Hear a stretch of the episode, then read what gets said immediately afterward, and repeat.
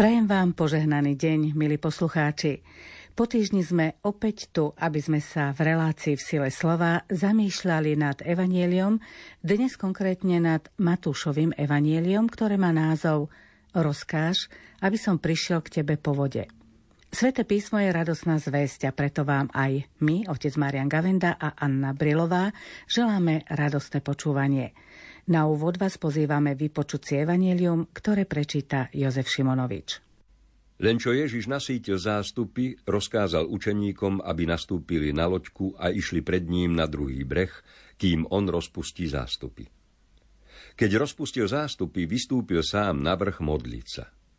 Zvečerilo sa a on tam bol sám. Loďka bola už mnoho stadií od zeme a zmietali ňou vlny, lebo vietor dul proti ním.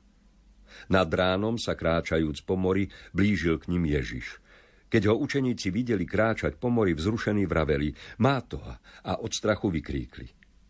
Ale Ježiš sa im hneď prihovoril, schopte sa, to som ja, nebojte sa. Peter mu povedal, pane, ak si to ty rozkáž, aby som prišiel k tebe po vode. On povedal, poď. Peter vystúpil z loďky, vykročil po vode a šiel k Ježišovi. Ale keď videl silný vietor, naľakal sa. Začal sa topiť a vykríkol, pane, zachráň ma. Ježíš hneď vystrel ruku, zachytil ho a povedal mu, maloverný, prečo si pochyboval? A keď vstúpili do loďky, vietor utíchol. Tí, čo boli na loďke, klaňali sa mu a vraveli, naozaj si Boží syn. Otec Marian, budeme dnes chodiť po vode? K tomu zrejme treba obrovskú vieru, ktorú ale nemáme. Vraj jeden americký turista, ktorý bol tak sám vo Svetej Zemi, chcel tiež absolvovať tú plavbu loďkou známou po Genezareckom jazere. Ale ten lodník hovorí, no ale ja to mám stavané na 50 ľudí a ja potrebujem zarobiť, tak zjednával skoro 500 dolárov, až teda klesli na 100, ale už nižšie nechceli za ten turista, pútnik, tak znechutene hovorí, no, keď ste takí drahí, už sa nedivím, že pán Ježiš chodieval po vode pešo. No ale to je na nadľahčenie situácie, ktorá je teraz. To chodenie po vode nebolo samoučele, nejaké predvádzanie sa. U Ježiša išlo eh, o to, aby eh, dokázal a pozbudil vieru, že on má moc aj nad prirodzenými zákonitosťami tak ako krátko predtým rozmnožil chlieb a tým dal naozaj najavo, že tie limity materiálne pre neho nehrajú rolu. Naopak, keď neskôr podobnej situácii povie, toto je moje telo, je to ešte ďaleko väčší zázrak, že celý Boh, nekonečný, väčší, všetká múdrosť sa dokáže povedzme to v úvodzovkách zmestiť do jedného chleba, do jednej hostie alebo do kúska hostie. Vieme, že keď je nedostatok hostí premenených, tak kňaz ich láme. A v každom tom kúsku je celý Kristus, celý Boh prítomný. To je to najbožskejšie a preto nejaké kráčanie po vode nie je problém. Skôr je zaujímavé a dôležité upozorniť, že aj Ježiš vo väčšine prípadov je veľmi konsekventný a rešpektuje tie zákonitosti, ktoré vložil do prírody, keď ich stvoril, inak by bol sám proti sebe, ale predsa len ako výnimku používa aj situácie, keď chce dokázať, že je aj nad týmito zákonitosťami. To sú jeho zákonitosti, on ich dal. A tak ako ten, kto dá príkaz, ho môže aj odvolať, kto vydá nejaké nariadenie, autorita môže ho zrušiť, alebo ústavné zhromaždenie nejaký zákon môže dať a môže ho zase aj zrušiť. Čiže v tej autorite je aj sila ustanoviť, ale sila aj zmeniť. Ježiš dáva najavo, že tie prírodzené zákony, ktorým sme podriadení, sú jeho zákony. Práve preto občas ich prekročí, ukáže moc na nimi, ale chce tým povedať, a keď ich rešpektujeme, tiež plníme jeho vôľu. Nielen keď sa deje niečo mimoriadne. No ale tu ide hlavne ani nie tak o to, aby Ježiš dokázal, že kráča po vode, ale tu ide hlavne o postoje učeníkov, ako to vidíme z celej udalosti, o ktorej nám hovorí dnešné evanielium. Minulú nedeľu sme hovorili, ako Ježiš rozmnožil ryby a chleby, aby nasytil zástupy. Dnešný text nadvezuje na túto udalosť, po ktorej sa Ježiš uchyľuje do samoty a učeníkov posiela preč. Ježiš nechce, ako sme to počuli v minulú nedelu, aby sa poslucháči rozišli, tomu učeníci radili, rozpustí ich, on podal nie, nech neodchádzajú, vy im dajte jesť. Čiže jeho snahe, aby zostali. Ale nechce si ich tým chlebom spútať. Je to známe, že chlebodárca si tých, ktorí na ňom závisia, si ich spútava, udržiava si ich v závislosti.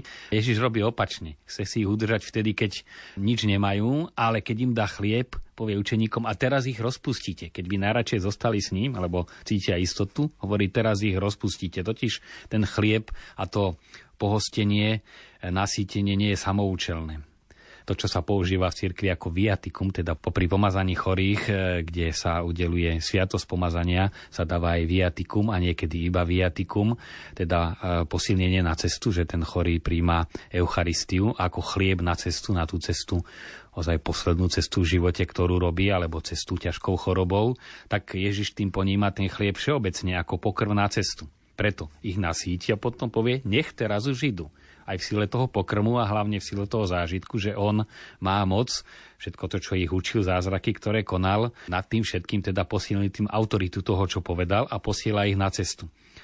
Je tu aj paralela s tým posilnením, ktoré dostal Eliáš a tiež po tom, čo prežil svoju krízu, sa najedol a Boh ho vyzval, aby kráčal až na Božiu horu 40 dní a tam sa s Bohom stretol. Čiže to posila na cestu. Keby sme sa zamysleli nad tým, čo je ťažšie pre človeka po určitom úspešnom dni, ako to bolo u Ježiša, keďže išlo o rozmnoženie chlebov a rýb, nebola to udalosť, ktorá by sa diala denne, čo je jednoduchšie, ostať o samote alebo ísť na more s ostatnými? Niekto povie, no ťažšie do tých vln, ale kto sa trošku pozná, je úprimný, oveľa ťažšie dokázať odísť, hlavne spomedzi ľudí, kde je prijatý, kde mu dávajú pocítiť, že ho potrebujú a povedať koniec, moje poslanie sa tu skončilo a ja sa odchádzam utiahnuť. Je to známy problém aktívne pastoračne činných ľudí vytvoriť si čas na ticho a modlitbu. Znova, prirodzenosť láka zostať a ten nadprirodzený motiv láka, áno, odísť a vystúpiť nahoru. To je to prekročenie prirodzených tendencií, ktoré koná Ježiš. Rozpúšťa zástup a odchádza nahoru modliť sa. A zas ďalšia prirodzená náklonnosť zostať v pohode, chce, aby ju prekonali za učeníci a hovorí a chodte a veslujte. To sú dve cesty, buď vykročiť do nepríjemnosti, alebo vedieť sa utiahnuť. Samozrejme, tam je veľký rozdiel, čo znamená utiahnuť sa v zmysle vyhnúť sa problémom a iné utiahnuť sa, aby sa človek ocitol pred Božou tvárou. Lebo uhýbať pred ťažkosťami to máme v krvi všetci. Stačí zobrať ihlu alebo špendlík a chcieť si pichnúť do prsta a ako veľmi ním uhneme len, aby nás to trošku nezabolelo. To uhýbanie pred niečím ťažkým je v nás, ale odísť do samoty a pred Božiu tvár nie je uhýbanie, to je oveľa náročnejšie, než veslovať v rozbúrenom mori.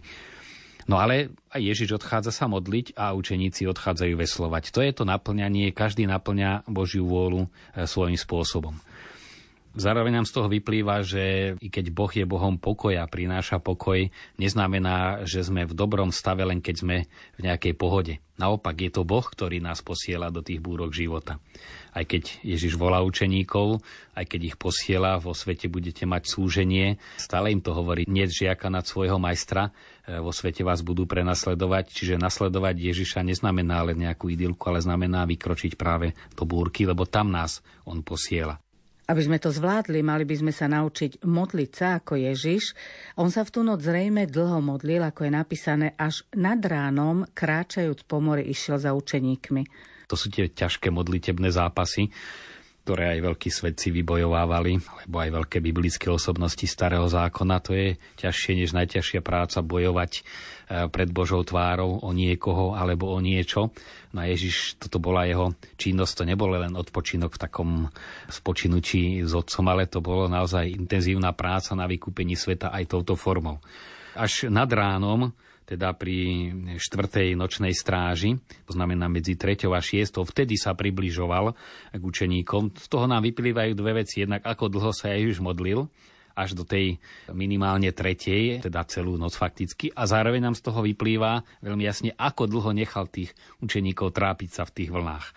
Je tam údaj, že boli už veľa štádií od brehu. Štádium je miera asi 185 metrov, skoro 200 metrov, čiže veľa znamená niekoľko kilometrov.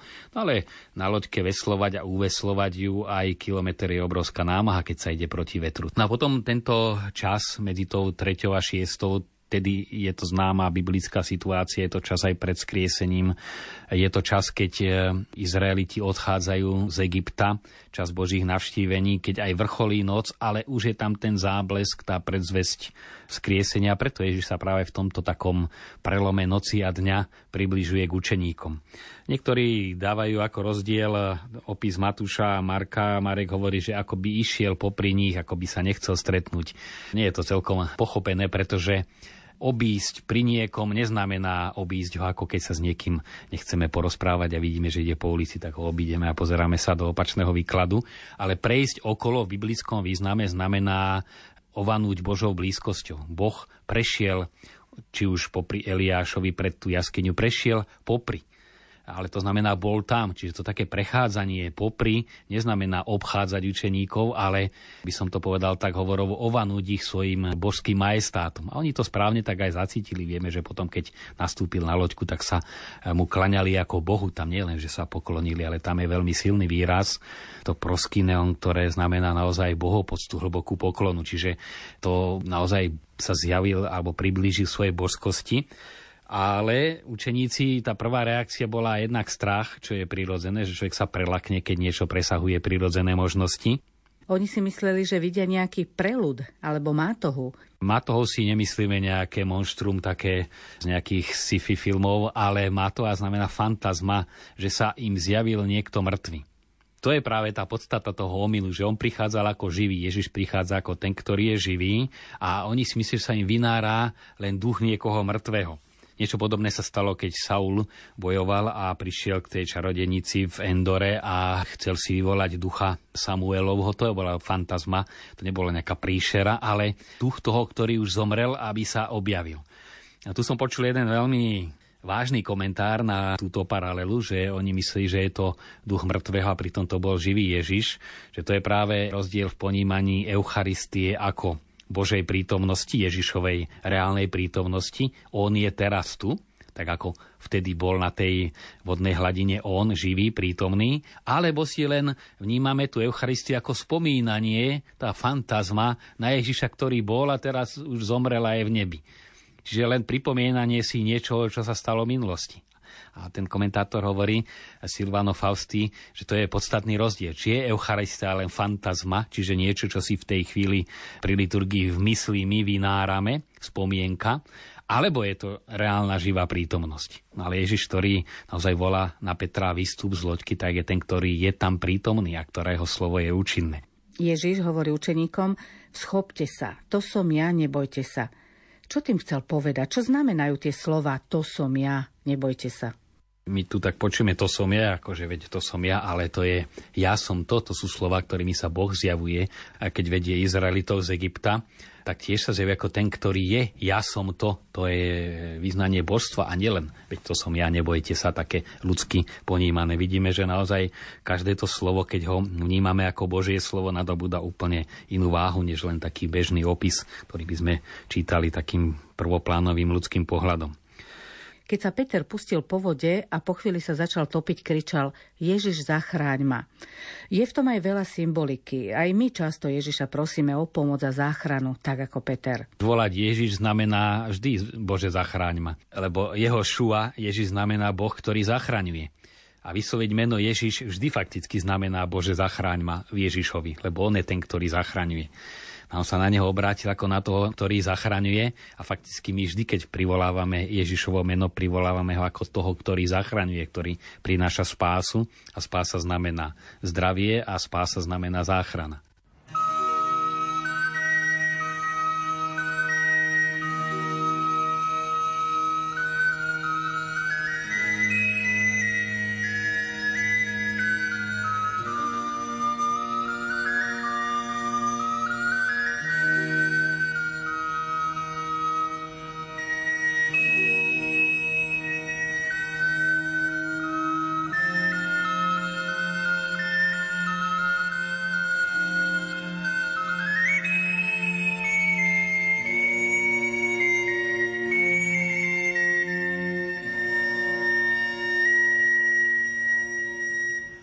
Otec Marian, poďme sa teraz pozrieť na určitú symboliku, ktorá je v tomto evanieliu. Respektíve na to, čo znamená loďka, čo znamená byť v loďke, vystúpiť z nej, topiť sa. Teda udalosti, s ktorými sa aj my stretávame v našom živote. To už sú situácie, ktoré v tejto udalosti sú zobrazené, ale ktoré sa opakujú v živote každého Ježišovho učeníka. V tej situácii stretnutia s Ježišom, ako aj tu na k nemu došlo, boli učeníci a boli a spolu sa stretli, vždy je aj volanie. Každý, kto sa stretá s Ježišom, Ježišok niečomu volá aj táto situácia už ako taká, že boli na loďke a Ježiš sa tam objavil, už tá provokovala zareagovať na tú situáciu. Stretnúť sa s Ježišom vždy vyvoláva aj strach, pretože práve to volanie znamená zmenu života človek sa prirodzene bojí zmeny a aj keď o čosi nové láka, je to v nás, že stále by sme chceli čosi nové, ale keď to prichádza, sa nás mocní aj strach, zvlášť keď treba urobiť veľmi vážny krok. Vždy tam je aj uistenie, to Ježišovo poď, pretože naozaj on to chce, aby sme vykročili. No a potom je tam vždy zmena života, ten zážitok, e, kto kráčal po vode, aj keď sa začal topiť, ale ten mal len Peter, tí, že zostali na loďke, tí takýto zážitok nemali. Až tí, ktorí vykročia na vodu, to znamená, ktorí uposlúchnú tú Božiu výzvu a vykročia a Boh nás stále k niečomu volá, tak prvé, čo je, že spoznajú jeho prítomnosť. Lebo inak vnímal prítomnosť Ježiša Peter, on kráča a ostatní sa báli a on povedal, pane, ak chceš, povedz, aby som aj ja kráčal. Čiže tá jeho prítomnosť vyvolala túžbu eh, mať účasť na jeho božskej nadvláde nad prírodou, aby som aj ja kráčal. Čiže to je stretnutie s Ježišom úplne iné, než divák z loďky sa pozerať. Aj oni sa stretli s Ježišom, ale úplne inak ako Peter. A potom ešte úplne inak sa Peter stretol s Ježišom už keď sa topil a podal mu ruku. Ten zážitok, že len v tebe je záchrana, len ty si jeho šua, v tej chvíli úplne inak cítil Peter v tých vlnách, než učeníci na loďke. Čiže o tento zážitok každý, kto zostane v tom takom katolickom pohodlí zabehanom sedieť, tak nikdy nemá tento existenciálny zážitok Boha tu vidíme na tej Petrovej reakcii, že on nebol nejaký dobrodruha, milovník adrenalinových športov a adrenalinového náboženstva, ale sa pýtal, ak chceš, tam veľmi zaujímavé, Petra to lákalo, ale zároveň sa pýta, pane, ak chceš, aby som išiel. A toto je veľmi dôležité, lebo niekto má skôr takú povahu riskovať a do všetkého riskantného sa púšťať a tam si treba klásť otázku, ale pane, chceš to, aby som do toho išiel? Niektorí aj pri hodnotení toho obdobia prenasledovania hovoria, že na tom nebolo nič, len mladí majú radi dobrodružstvo, tak sa im tá církev páčila, lebo sa riskovalo a bolo to zakázané. No, to si stačí pospomínať, ako to bolo, že vtedy nám nebolo všetko jedno, ale bolo si veľmi dôležité klásť otázku, či ja chcem, alebo či on to chce. A niekedy skôr bolo opačne, že človeku sa do toho rizika nechcelo a pýtali sme sa, pane, ale chceš to naozaj? Stojí to naozaj za to? Čiže aj táto otázočka je veľmi dôležitá, že tá prirodzená povaha, ktorá niekedy sa až príliš rada vrhala do rizika, alebo niekedy by sa príliš rada odsťahovala od toho rizika, položiť si otázku nie, čo sa mne momentálne chce, ale pane, a ak chceš, povedz a ja pôjdem. No a tam je zároveň vyjadrená je tá ochota, ale keď povieš, tak naozaj to, čo povedal Peter častejšie, na tvoje slovo hodím siete. Hneď na začiatku. Logika hovorí nie, už keď sme v noci nechytili, cez deň nechytíme, ale keď ty povieš, ja ich hodím. A Ježiš povedal hoď a Peter povedal, aj keď sme nechytili, spustím sieť na tvoje slovo a bol úžasný rybolov. Aj na začiatku pôsobenia, aj už po Ježišovom zmrtvých staní. Čiže to je ale tá stá Petrová črta, i keď mala svoje slabosti, ale v tomto sa ukazuje tá viera nie v seba, tá ho viedla k zrade, ale keď verí Ježišovmu slovu, tak vždy sa mu to oplatí. Skúsme si teda povedať, čo znamená veriť a čo to všetko v sebe obnáša. Naozaj veriť znamená aj riskovať lebo uveril Peter, ostatní len konštatovali. Peter uveril a uveriť znamená sa vložiť celý do toho rizika. Vykročím v jeho slove, no ale naozaj aj zaváhal, aj prijať aj tú prehru, ktorá napokon sa ukázala, že najviac ho priblížila k Ježišovi viac než kráčanie. Tedy sa len približoval, aj keď to bolo čosi už obdivuhodné, prejav viery, keď kráčal po vode. Ale keď sa topil, tak sa stretol priamo s Ježišom. Už nielen sa približoval, ale až Ježiš ho chytil za ruku, čo je ďaleko viac. No pravdou je, že kto riskuje, nikdy sa neprestane báť. Veriť neznamená nebáť sa, ale veriť znamená prekonávať strach. A to je veľký rozdiel. Isté je samozrejme, že v istom druhu rizika si človek aj privykne naň. Tak to vieme v mnohých okolnostiach, že na začiatku sme sa to tam veľmi báli a potom prišli aj ťažšie chvíle a už sme ich znášali s určitou otrlosťou a aj skúsenosťou, veď pán Boh sa postará, ale predsa len ono byť učeníkom znamená stále zakúšať strach, ale práve to zakúšanie strachu v človeku vyvoláva tú potrebu viery prekonávať ho. Je to to isté, čo v prípade akýchkoľvek iných ľudských túžob a tendencií. To, čo nás môže brzdiť, nás môže aj posúvať. Pokušenia sú e, na to, aby nás odlákali od Boha, ale zároveň sú vždy príležitosťou, aby sme sa vždy znova pre Neho aj rozhodli ešte presvedčivejším spôsobom. Čiže záleží od vnútorného postoja. Autor známej knihy Ak chceš chodiť po vode, musíš vystúpiť z lode čo je logické, ale nie také bežné. John Ortberg nazýva tých, čo zostanú v lodi tzv. lavico sedí, už nie doma sedí alebo na lodi sedí, ale lavico sedí, teda veriaci, ktorí kresťanstvo žijú len tým, že sedia v laviciach kostolných. Že vtedy sa cítia ako kresťania. Keď príde do kostola, sadne si a sedí v lavici. No on hovorí, kresťanstvo začína až keď človek z tej lavice, už nie z lode, ale z tej lavice vykročí a to, čo tam počuje, treba v chráme, tak sa pustí do toho, aby to aj konal. Ako by sme mohli definovať malovernosť, ktorú Ježiš spomína? tá malovernosť, ako Ježiš vyčíta, to neznamená, že nemá vieru, len dôležitý aj ten akcent, akým to asi Ježiš povedal.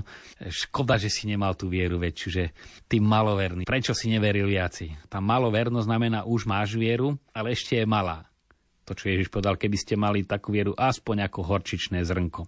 Čiže horčičné zrnko v inom podobenstve, keď ho Ježiš prirovnáva dokonca k Božiemu kráľovstvu, je síce malé, ono sa nenafúkuje, že je veľké, tak ako skutočne veriaci človek si nemusí zakladať na veľkosti svojich vedomostí, na veľkosti svojej vôle a na sile. Byť malý, ale vedomiť si ale tú silu rastu, ktorá je v zrnku od prírody, ale od stvoriteľa, aj v kresťanovi tu dáva Boh a to je tá viera ako horčičné zrnko. Napriek tomu, že ja na to nemám, ale v sile toho, že viem, Boh ma volá a On mi dá k tomu aj prostriedky a možnosti vykročím. To je viera horčičného zrnka. Čiže nielen nepatrná, ale vedomá si svojej malosti, ktorá je podmienkou veľkosti. Je známa epizódka zo života Johna Salka, ktorý vynasiel látku na očkovanie proti detskej obrne. Je známe, že asi 200 pokusov, ktoré robil, sa mu nepodarili. Keď sa ho pýtali, aký je to pocit 200 krát po sebe zlyhať, hovorí, ja som nezlyhal, ja som sa len naučil 200 spôsobov, ako sa očkovať nemá. No a to je práve ten postoj, že zlyhanie nemusí byť prehra. Zlyhanie môže byť vykročenie správnou cestou. A zase podobné niečo sa hovorí aj zo života Churchilla, ktorý je známe, že prepadol na základnej škole a keď mu to pripomenuli, znova hovorí, ja som neprepadol, ja som len zistil, čo znamená dostať novú šancu. Záleží od prístupu. Prehra alebo nová šanca a nová možnosť využiť to. Ide o to, aby sme aj zlyhania dokázali prijať? Správne prijaté zlyhania sú vždy prostriedkom k rastu. Myslím, že práve to zakúsenie, že pre Petra, že keď sa topí, vtedy je mu Ježiš najbližšie, sa mu zišlo oveľa častejšie v živote, než len ten zážitok, že sa dá kráčať po vode. Aj to bol veľký zážitok zakúsiť raz, že tie prirodzené zákonitosti nemusia na mňa platiť a nie sú tým posledným a rozhodujúcim limitom, že ešte existuje svet viery, ktorý ich presahuje. To je dôležité. Ale pre Petra bolo dôležitejšie zakúsiť, že aj keď sa topím, či už po zrade, alebo v iných chvíľach, aj keď je to síce len legenda kresťanská, keď chcel z toho Ríma odísť a videl to prenasledovanie, to známe Quo vadis domine, kam ideš, pane, idem sa dať naspäť ukrižovať. To zakúsenie bezradnosti a v nej práve zakúsenie zároveň Božej moci, tak to malo pre Petra obrovský význam. To bola veľmi silná lekcia. Vy ste spomínali tých eh, ľavicosedov alebo loďosedov. Ako to rozlíšiť a zistiť, kde patríme my a aký sme? Či nepatríme medzi tých ľavicosedov? Pri stretnutiach či už s kňazmi, alebo aj z, bežne s ľuďmi často na to prichádza reč, že čím to je, že žijeme akýsi taký čudný útlm aj v spoločnosti, aj v cirkvi. No to je práve to lavicosedstvo alebo tí loďosedí, že sme si privykli tak sedieť a čakať, že sa bude niečo diať tak okolo. Na najhoršie je práve to také pasívne, človek si na to privykne a vieme, že čím sa človek dlhšie rozsedí, tým sa mu ťažšie vstáva. No my sme takí rozsedení, je to kresťanstvo, ako by tie výzvy išli, kde si pomimo nás. Som čítal článok reakciu na hlad v Afrike a porovnanie, koľko sa vyzberalo na Haiti, pretože to bolo známe letovisko, bola to senzácia mediálna a ako strašne málo v porovnaní s tým e, na ľudí, ktorým stačí troška, aby prežili a zomierajú a milióny zomierajú a my si sedíme. A predsa každý z nás by mohol denne jedného, dvoch ľudí zachrániť pred smrťou. Každý, aj ten, ktorý má len skromnú penziu a tiež e, samozrejme nemá to najjednoduchšie v súčasnej situácii. Ešte aj ten by mohol aspoň dvoch, troch ľudí za mesiac zachrániť. E, vidím to aj tú paralelu so situáciou v Osle, isté, že je to tragédia, ale som sa tak vyjadril jednak, však to je bežný výkon jedného ginekologa na Slovensku, nejakých tých 100 mŕtvych, len je to vec citlivosti, čo považujeme za zlo ale takýchto šialených vrahov máme okolo seba a tešia sa všeobecnej úcte.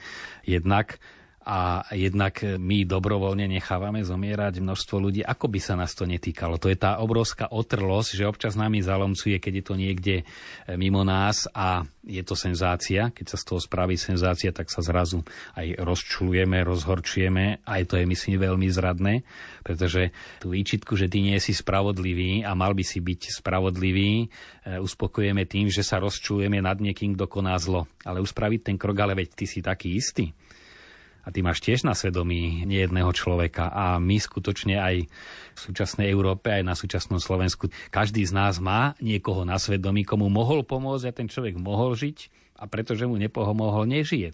No ale to je práve to loďosedstvo, že my sedíme a pozeráme sa, ako sa to okolo deje a sme tak uspatí, že to nami ani nepohne.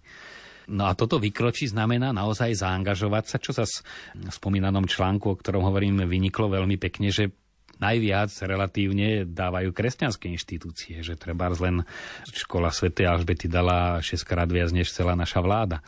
A je to len jedna škola e, konkrétne. Takže naozaj z jednej strany ešte čosi aspoň v tých kresťanoch je, ale myslím si, že keby sme sa vžili do toho, čo znamená vrhnúť sa v tomto prípade do tých vln, prijať tieto výzvy, tak by nami to trošku zalomcovalo. Slovko na záver.